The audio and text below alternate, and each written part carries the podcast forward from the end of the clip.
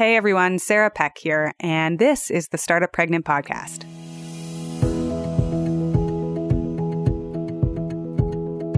Today, we get to talk about so many of my favorite topics uh, positive psychology and mental mastery and masterminds, and why it is so important to surround yourself with brilliant communities of women and communities that support you and help you in all of your adventures and goals and visions and dreams.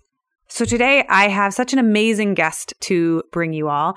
Alex Jamieson is the best-selling author of the book Women, Food and Desire. Such a good book. I highly recommend. And she is also, I don't know if you've ever seen that documentary Supersize Me, but she is the co-creator and co-star of that documentary and it was nominated for an Oscar. She is a highly sought after wellness expert. She's a coach for women. And she has made it her mission to empower women to create epic lives. She puts her money where her mouth is. She is so good at what she does. She knows so much about food, about transformation, about psychology, and about making work that matters in the world. She also has a podcast that I love. She's which is number 1 rated in iTunes called Her Rules Radio.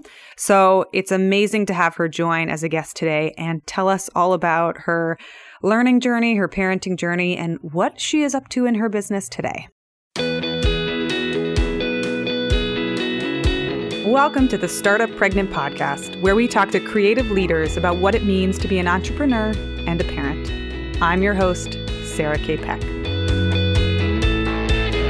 Before we get started today, I want to tell you all about the mastermind that we're putting together for the Startup Pregnant community. One of the things that has changed my life the most, this is Sarah talking, my personal life, is being part of communities of women and entrepreneurs where we get to go really deep. People who hold me accountable, that laugh with me when things go crazy wrong, that cheer on my successes, that feel how painful it is when things don't work, and know how much time and energy it takes to really, really make beautiful work in the world. Community makes all the difference. So at Startup Pregnant, we are launching a mastermind program for Startup Pregnant listeners, for Startup Pregnant women.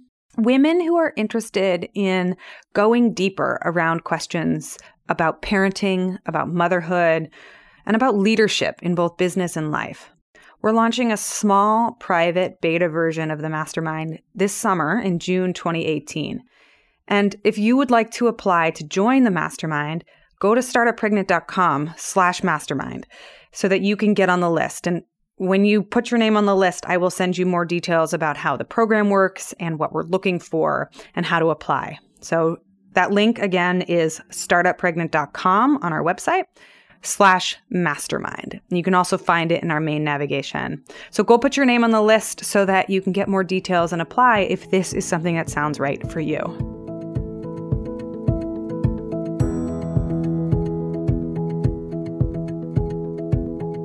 All right, I have Alex Jamieson on the line today. Alex, welcome to the show.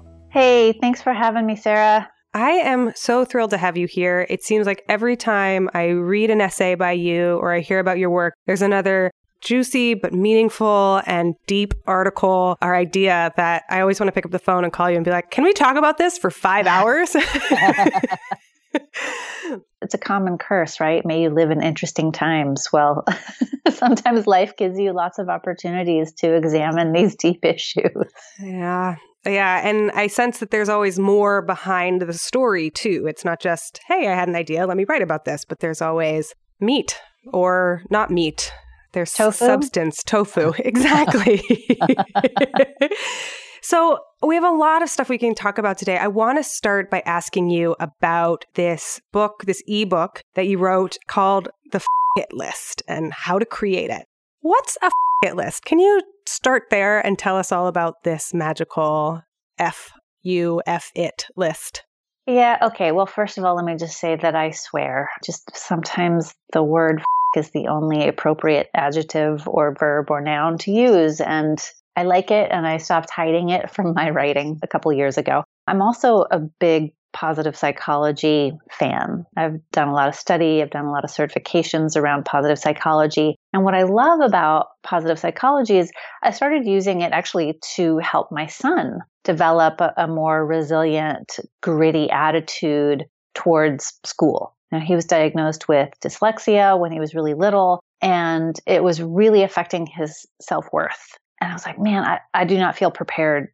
I don't know how to help him feel better about himself and feel resilient. So I went, did this whole positive psychology course and then it automatically started showing up in my work as a coach with women you know mindset and you know transforming how you speak to yourself. And one of the main tenets of positive psychology is what's right with you?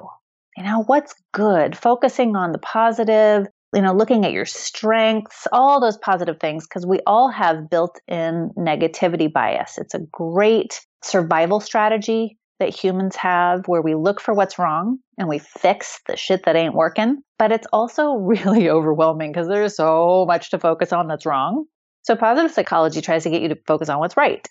And a lot of my clients that I was using with was like, Alex, I don't know what's right, or I don't know what I want. I know what I don't want. I know what's wrong. And so instead of forcing them to focus on what was right, I was like, okay, fine, let's focus on what's terrible and then we're going to flip it in reverse. So that's where the idea for this how to write your it list came from. It was like, all right, let's honor negativity bias. Let's get all the stuff that you hate down on paper about your body, about your work, about your career, about your relationships. Let's get all the stuff down that you hate. Let's get real specific about it. And then using positive psychology, we're going to flip it to help you figure out what you do want, to help you figure out what is going well, what your strengths actually are. And it's been a fun reverse engineered way to help people do that. I think that's so interesting that you started this actually as a way to help your son. And you skipped over something that I think is pretty huge. You got a degree in positive psychology, which I think is pretty outstanding, especially because you did it while you were raising your kid. What was that like? It's not a degree, it's a certification, and it's a training program called CAPP here in New York City created by Emiliya Zhivotovskaya. I just love saying her name. And she she created a really intensive program around positive psychology. You know, she was one of the first grads from the UPenn program. And she is the only person including physical vitality as an aspect of positive psychology. And I've been doing health coaching. I was a chef for a long time. I've been in the world of food and health and women's health for 15 plus years. So her program, which included the physical vitality, really made sense to me. There's a lot of other positive psychology programs out there, but I was like, oh, of course, you have to have physical health as a part of this. Mm, that makes so much sense. And thanks for clarifying about the course. For people who don't know what positive psychology is, can you give a little bit of context and background? Yeah. So it's different from the kind of old school lay on the couch psychology, which is to really simplify things. And, you know, your listeners, as I have also experienced this, been to therapists in the past where they just focus on what's wrong. What's wrong? Tell me what's wrong. What's not going well? And really, the main difference is that positive psychology is about focusing on what's right. What's right with you? What are your strengths? Let's define what your strengths are and how do you use those strengths in your life? And what are your values so that you can begin acting in a way that's aligned more with what you actually care about? I've found the work to be incredibly helpful. It's, it's a lot of tools that people may be familiar with, like gratitude practices, but it's very science based. As an example, I find that gratitude practices were always really annoying for me. you know, it was like, write 10 gratitudes every night before bed. But like, I would do it for a night, and then I just felt like, ugh, I cannot do 10 gratitudes. And so you don't do it. Well, the science, and, and there's so much money now being funneled to positive psychology studies, the science shows that if you cannot come up with 10 gratitudes every night, you actually feel like a failure and then you stop doing it and you feel worse about yourself. So, a great science based positive psychology tool would be once a week, come up with three gratitudes. You know, instead of 10 every night, do three a week. And it's way more doable and it helps you feel successful. And that's really, I think, the crux of positive psych for me is that it helps you feel resilient. It helps you feel like, ah, I have tools. I know how to do this. You know, pick yourself up, dust yourself off, keep going, that kind of thing. And so people create this it list where they write down, you know, it, X, Y, Z, all the things that they don't want, the negativity in their lives. And then what happens next? How do you craft the reverse side of it? And what are some of the outcomes that you see?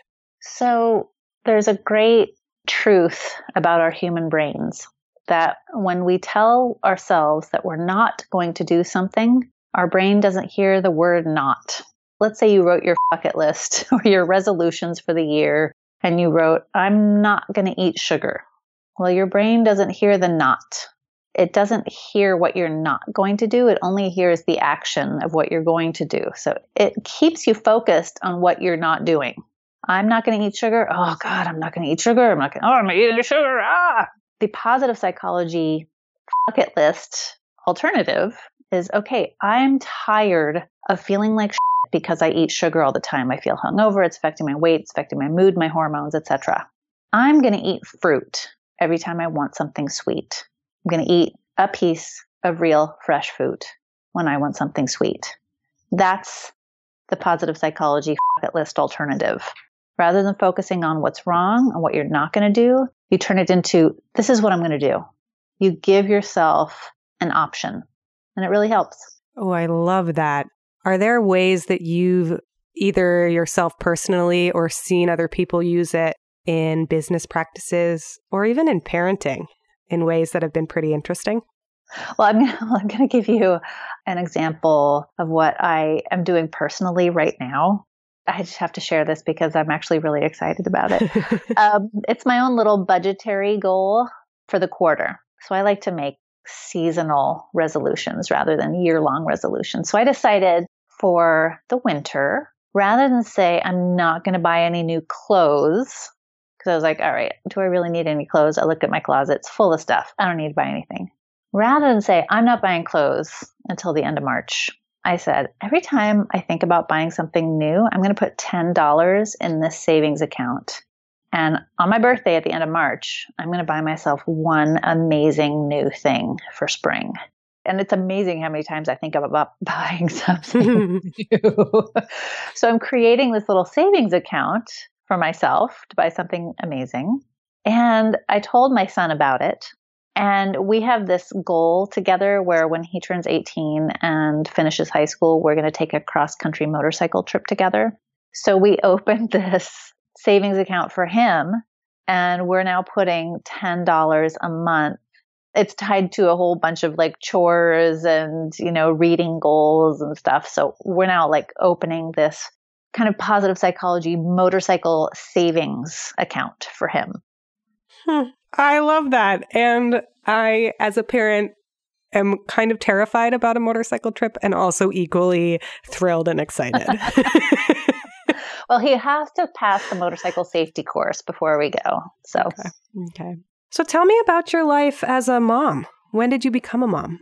Right before my 31st birthday. And I was married to my first husband and I never really thought about having kids growing up. It just didn't feel like something I was super psyched about. I babysat growing up, but you know, I was a very like as most of us are, I was a very like self-involved teenager and young adult off doing my adventures and exploring the world and I never even thought I would get married. It just wasn't that important to me. So when I was in my, you know, real serious relationship in my mid and late 20s, it wasn't until that relationship when I really thought about it. And I was so excited when it was a boy. I didn't know what I was going to have. We waited to find out, you know, until he was born. And there was a part of me that was like, oh man, I hope it's a boy. Like I had always had more guy friends than girlfriends. And that goes back to a whole like mean girl episode in junior high where I just decided guys were safer to hang out with than girls. So when I had a boy, I was super psyched about it. And I was really lucky that my husband at the time was, he was doing well. I was able to take time off from my career. I took a couple years off But actually, our our marriage was really on the ropes when I got pregnant, and we ended up separating when my son was about a year and a half old. So the beginning of my son's life, my marriage was not really solid, but I was very lucky in that I never doubted my now ex husband's love for his kid. You know, while our marriage didn't survive, I knew that his dad would always be there for him. You know, we've we've done our best. We've had our struggles and things have gotten sometimes more complicated as he's gotten older. You know, challenges arise, but man, I love him. He is the greatest thing. It really makes you decide what kind of person you're going to be. Like, what do you stand for? Do you honor your word? Are you aligning your actions and what you tell people you believe in? Oh man, that's a lot. it's a huge, huge life transformation for many people. And that's why that's why when we do these interviews, I don't think they're going to stop. There's just so many stories to tell about becoming a parent. How has becoming a parent for you changed how you show up in the world and how you behave? You were mentioning that you kind of are able to step into these bigger conversations and stand up for what you believe in. What do you mean by that? What does that look like? Yeah, it really makes me think almost every action of my life. I think, how do I want my kid to witness me? Because I, I remember I saw everything that was going on with my parents. I was very aware of the inconsistencies from a pretty young age. And I know that I'm not perfect, but I love my kid so much it hurts. You know, I'm just crazy about him. And I know that I am a fallible human being. I know that he's going to see the little bits of hypocrisy that shine through, but I want him to know that I've really tried. And I, I've tried to have really honest conversations with him. I try not to hide the world from him, but I do couch it in gentle language. And he really thrives with sweetness. He's a sweet kid. And I definitely see how the patriarchy is kind of set up to over women and men. You know, he's a sweet kid, and luckily, he's surrounded by people both at school and in his family, for the most part, who are not going to say things like man up to him. I have witnessed parents doing that to their little boys, and it's just heartbreaking.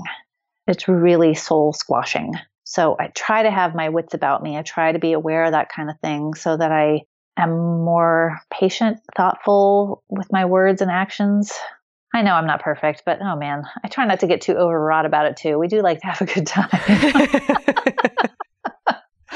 right, right. Uh, that line, you're like, oh, I think a lot about everything I do, but I try not to become too neurotic. So I am brainwashing him. You know, don't we all do that with our kids? We yeah. like, I want him to get my cultural references so we have the same sense of humor. So I'm exposing him to like Monty Python and the 70s and 80s movies that I loved. And we watched Meatballs recently. Hmm. And there's a scene in that movie, and I love, love, love Meatballs. I love everything that guy has done.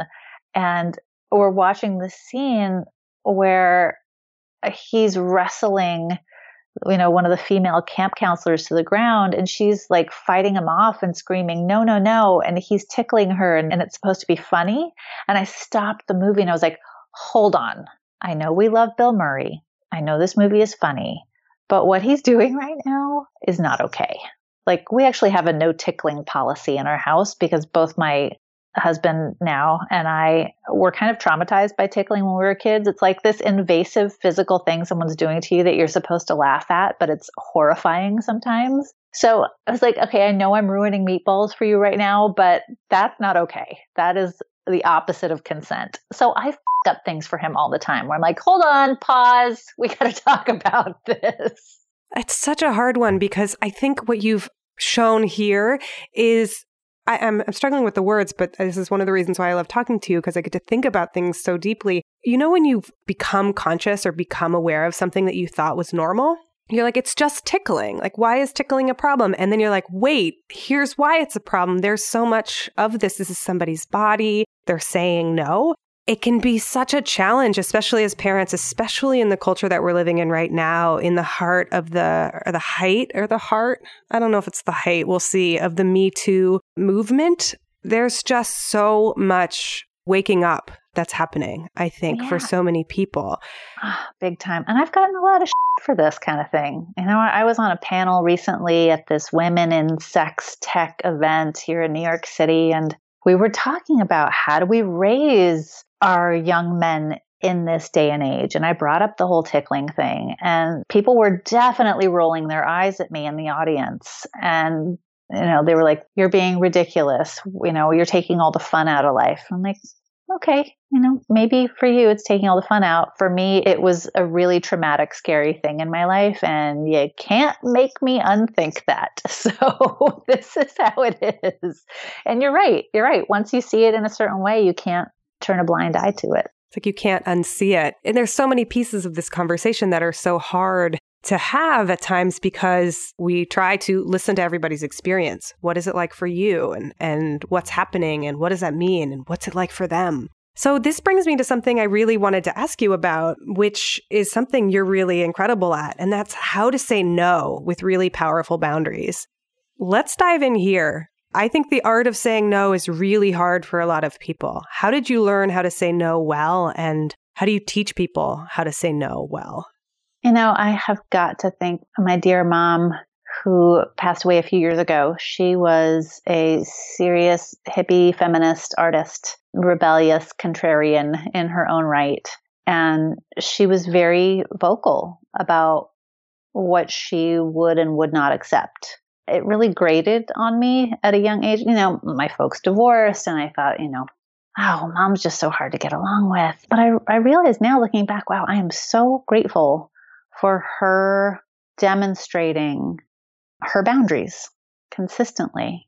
And my grandmother too, my mom's mom, you know, she was married to a doctor growing up in the, you know, the 50s and 60s and she divorced him in the early 60s because he was abusive and, you know, a drug addict. And to have a grandmother who divorced her doctor husband when she got no support from her family, you know, divorcing a doctor in the 60s was not okay. And she was very clear that she would not accept this behavior, that she was saving her own life. So I had these two incredible women to look up to in that way.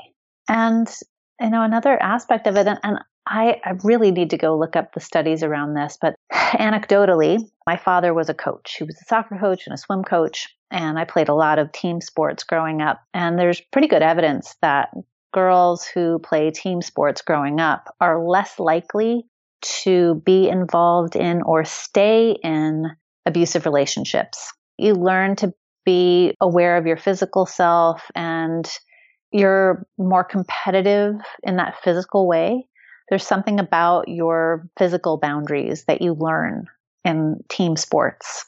So I think there's a whole constellation of things. And I was also really encouraged by my parents to travel when I was young, to travel by myself. You know, my mom did study abroad growing up. She went to Spain and she went to Peru and you know, from a young, young age, she was like, go see the world, go travel by yourself. If nobody wants to go with you, do it, go. It's the best thing you can ever do. And there was also inherently in that message, and learn how to take care of yourself. You know, don't be dumb, be aware of your surroundings, speak up for yourself. Then I took, you know, a uh, self defense class in college, like just all these little examples of things. And yet, I have been terrified walking down the street by myself at night. I have been groped repeatedly by an ex boss. You know, I have my own Me Too stories of leering and groping. And so, even though I feel very strong and I feel like I can stand up for myself and I feel like I can say no and I know how to set boundaries and keep them, I've still had my moments where things did not go so great. How do you learn from that? How do you stand up? How do you keep going? How do you say no? So, actually, my husband now, Bob, and I, we've been together for seven years. Bob and I have a, this sounds so dorky. We have a conversation structure that we use together. we have this ongoing four part conversation structure that we use together for almost everything. And man, we should totally come back on your show and teach it at some point. But I'll give you the rough, the four oh, points. Oh, please! I just pushed my glasses up and leaned closer to the microphone. ooh, something juicy. I was like, ooh, four part conversation structure. Let's go. so we're actually writing a book on this right now. It should be out in the next few months. We call it ICBD: intentions, concerns, boundaries, and desires. And he teaches this structure in corporate boardrooms as a consultant. I teach it to my clients, health coaching and success coaching. And we use it with our son. We use it as a family before we go on vacations to visit his family. Like we use this conversation all the time. We share our intentions for what we're going to do. We share our concerns, you know, just honoring all of the worst case scenario flights of fancy that you might have. And then we share our boundaries. And to be able to have this ongoing conversation about what my boundaries are and to know that it's safe to change my boundaries because he and I have this conversation now that we're always in. So, okay, give you an example. We go to visit his mom sometimes. And when we go to visit, we always do the ICBD intentions, concerns, boundaries, and desires before we go. And one of my boundaries has always been I need at least one hour a day alone by myself when we go to your mom's house. I either need to go for a walk or I need the car and I'm going to go to a Starbucks. Like I just need to be off by myself. So that's a boundary that I have. And we know that if we're in the midst of a visit there and I decide this boundary needs to change, we are there for each other to hear that something has changed. You know, things can change in the moment and it doesn't always go 100% perfectly, but man, it's so great to have these conversations before you endeavor into something and to feel heard and respected and like, okay, the other person knows now what I need and what I don't want and what I do want. it is awesome. We've been teaching it to our kid. We teach it to everybody. So feel free to use it. That sounds amazing. And I think I missed the D, the last one. Ah, desires. So always end on a high note. And it's kind of like the bucket list, right? We reverse engineer. This is what I don't want when we go visit your family. But here's what I do want when we visit your family. I actually, like, I want to build new cozy memories. I want to go have fun. I want to go to the Amish market. You know, I really want to like feel closer together to your family and to you and to help you feel closer to your family. You know, like you really end on that highest ideal for whatever you're about to do. Hmm. You know what I love about that boundaries one, too, that you brought up was the ability to change because a lot of times we don't know until we put something into practice. And I'm thinking yeah. explicitly of the other day when my husband was like, Hey, can I have the rest of your Thai food? And I was like, I don't know. Sure. And then when I watched him pull it out of the fridge, I had this reaction like, no, don't eat that. It's mine. and I was shocked by how strong my reaction was. I just had this like little four year old inside of myself cry, like, you're eating my food. I was like, oh, guess I feel differently than I thought I did. And so I had to tell him, I was like, you know what? I actually changed my mind. I totally said it was okay for you to eat my lunch leftovers, but I don't want that anymore. Like, and I feel weirdly really strongly about this, but the permission to be able to change your boundaries is, I think, pretty revolutionary. Even having them in the first place. I think, I hope that people listening are kind of exhaling and being like, wait, I can stand up and I can say this and then I can change my mind. Mind blown. You are so right. I totally agree with you. It takes the pressure off when we realize we don't have to get it perfect or that I think this is what I'm going to need and want and if I get into it and it's not, it's okay to admit that I was wrong or that this isn't working. And that allows us to take more risks in every area of our life. So the, the, examples that you and I just gave were, you know, seemingly small and mundane. But when you put them into practice and you start to notice, wow, like I can take risks in my, I can say what I want and say what I don't want. And it's okay to be wrong. And it's okay to be right And wow, maybe I could take bigger risks in my business with my clients, in my career, with creative projects that I want to make and put out there in the world because I have this practice of saying what I want, saying what I don't want, and it being okay to be wrong. What are some of the areas in your life where you are taking creative risks or trying things that you haven't tried before? Oh man, I call my life a series of successful failures. I have written so many book proposals that never got made into books. Just in the last couple years, really in the last year, I have changed my business model, which was hella scary. You know, I've been a health and food coach for, you know, 14 plus years. And in the last couple years, I have been moving away from that just in the last six months, I shut down my flagship Cravings Cleanse program. You know, I still do food and health coaching for my private clients, but I don't want to make that my focus anymore. And it was so scary, so hard to admit that. And I had to change my own thinking around it because I know that you've invested in your own education and, you know, learning about how you want to build your business. You and I are like eternal learners, right? We're mm-hmm. going to be students of life for the rest of our life. But to look back at all the time and money and heart that I've put into that formation of my career and to then say, that's not what I want anymore.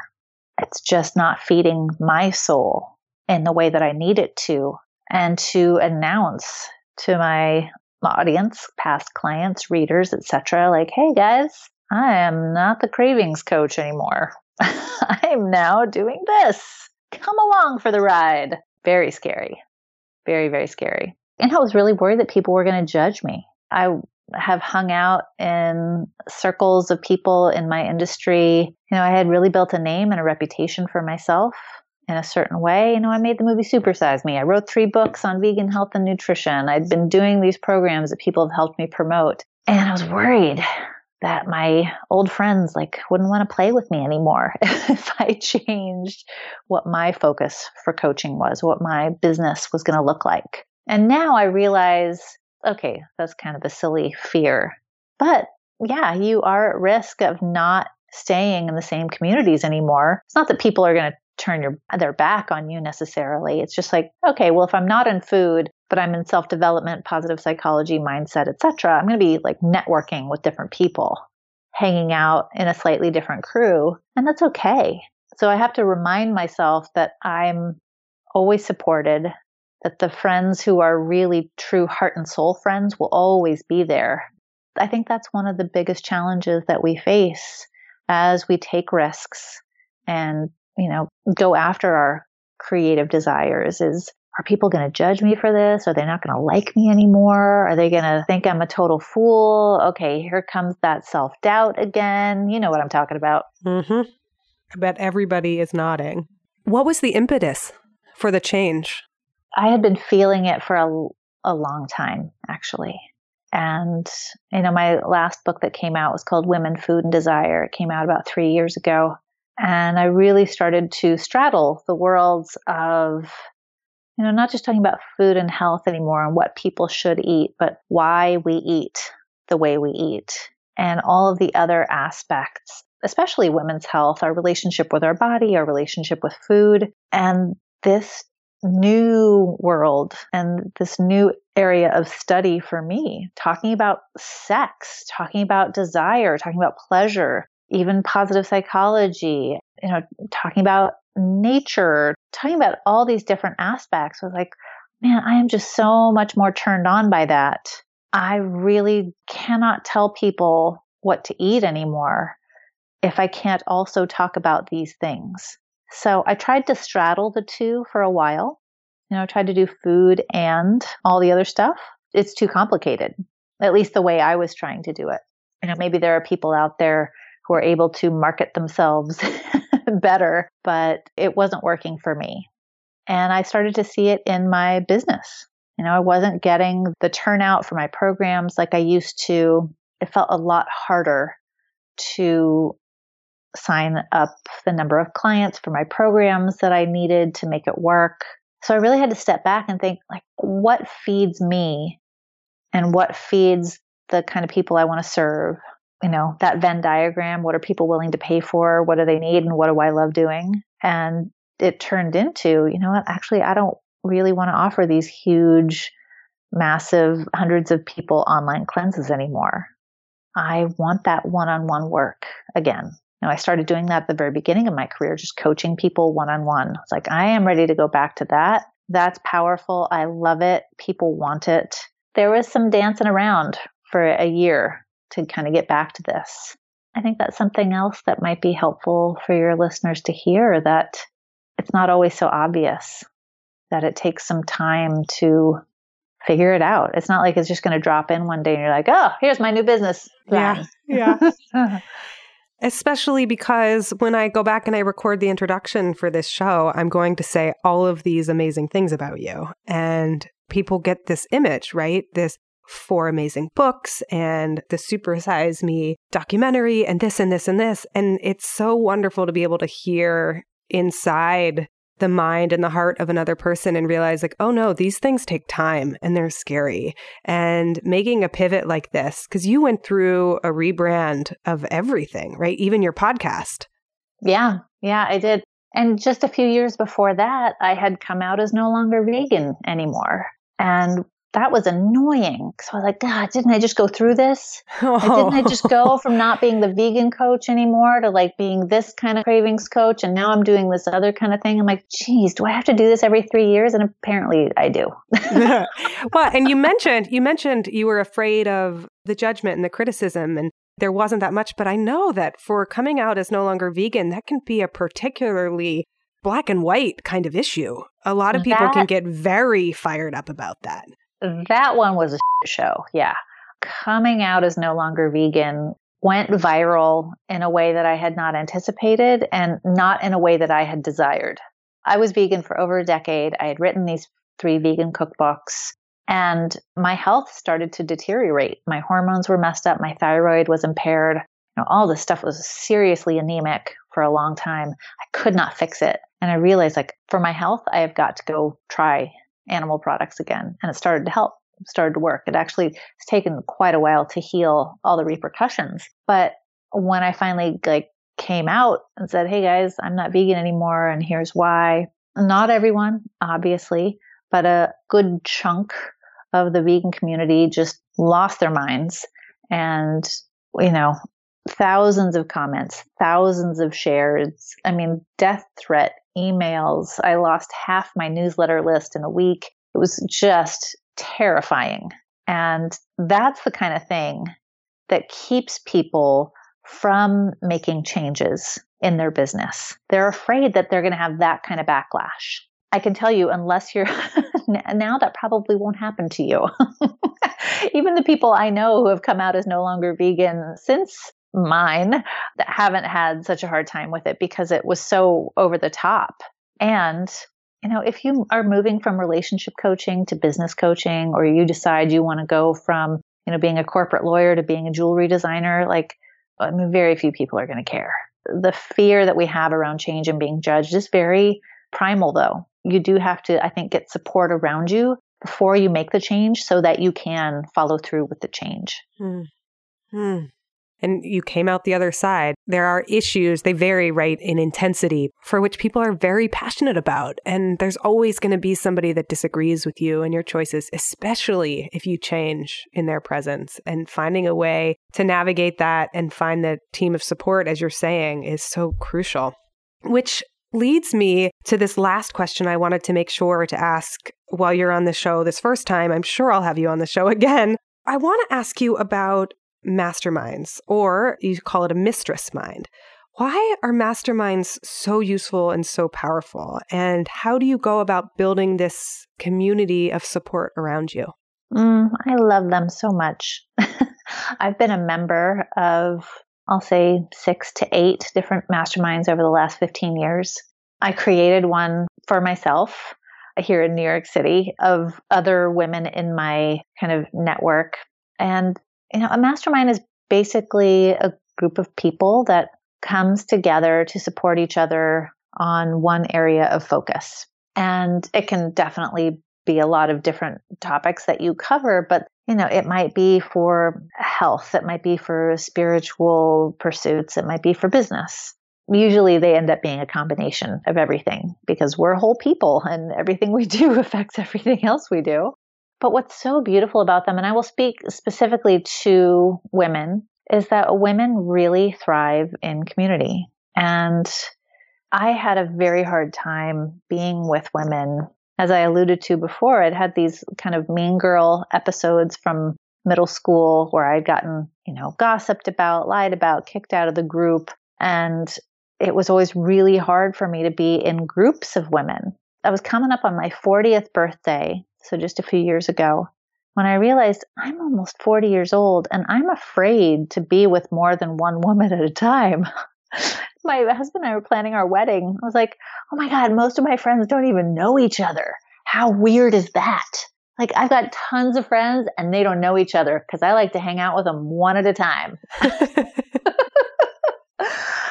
it was such a shock to me when I realized I was like, oh my gosh, wait, what impact is this having on my life? That I'm afraid to be in groups of women. And so I started having friends over, you know, three or four at a time to my house to do something fun. And I would admit to them, like, this is part of my what do they call it? You know, like desensitization therapy or whatever. like, oh yeah, you know, systematic desensitization. I think. Yes. Yeah. Yes. This is my own personal desensitization program where I am like trying to get used to women in groups and stop being such a freak about this. And as I started to be honest about it, other women were like, "Oh, me too. Oh, oh yeah, I've had that." you know, I was not the only one. So these mastermind groups that I've been a part of have also been my way of getting into community with women. And we really are hardwired to thrive in groups. You know, we release oxytocin together. Oxytocin is that amazing, lovey, bonding cuddle hormone. When we get together and we laugh or we cry, the oxytocin just like starts shooting out into the atmosphere and we start to feel high. Have you ever noticed that when you are with a group of girlfriends, wine involved or not, and you laugh or cry, you start like sharing. By the end of it, you feel like drunk, even, even if you've been having tea. And it's a very chemical bond that we form with each other.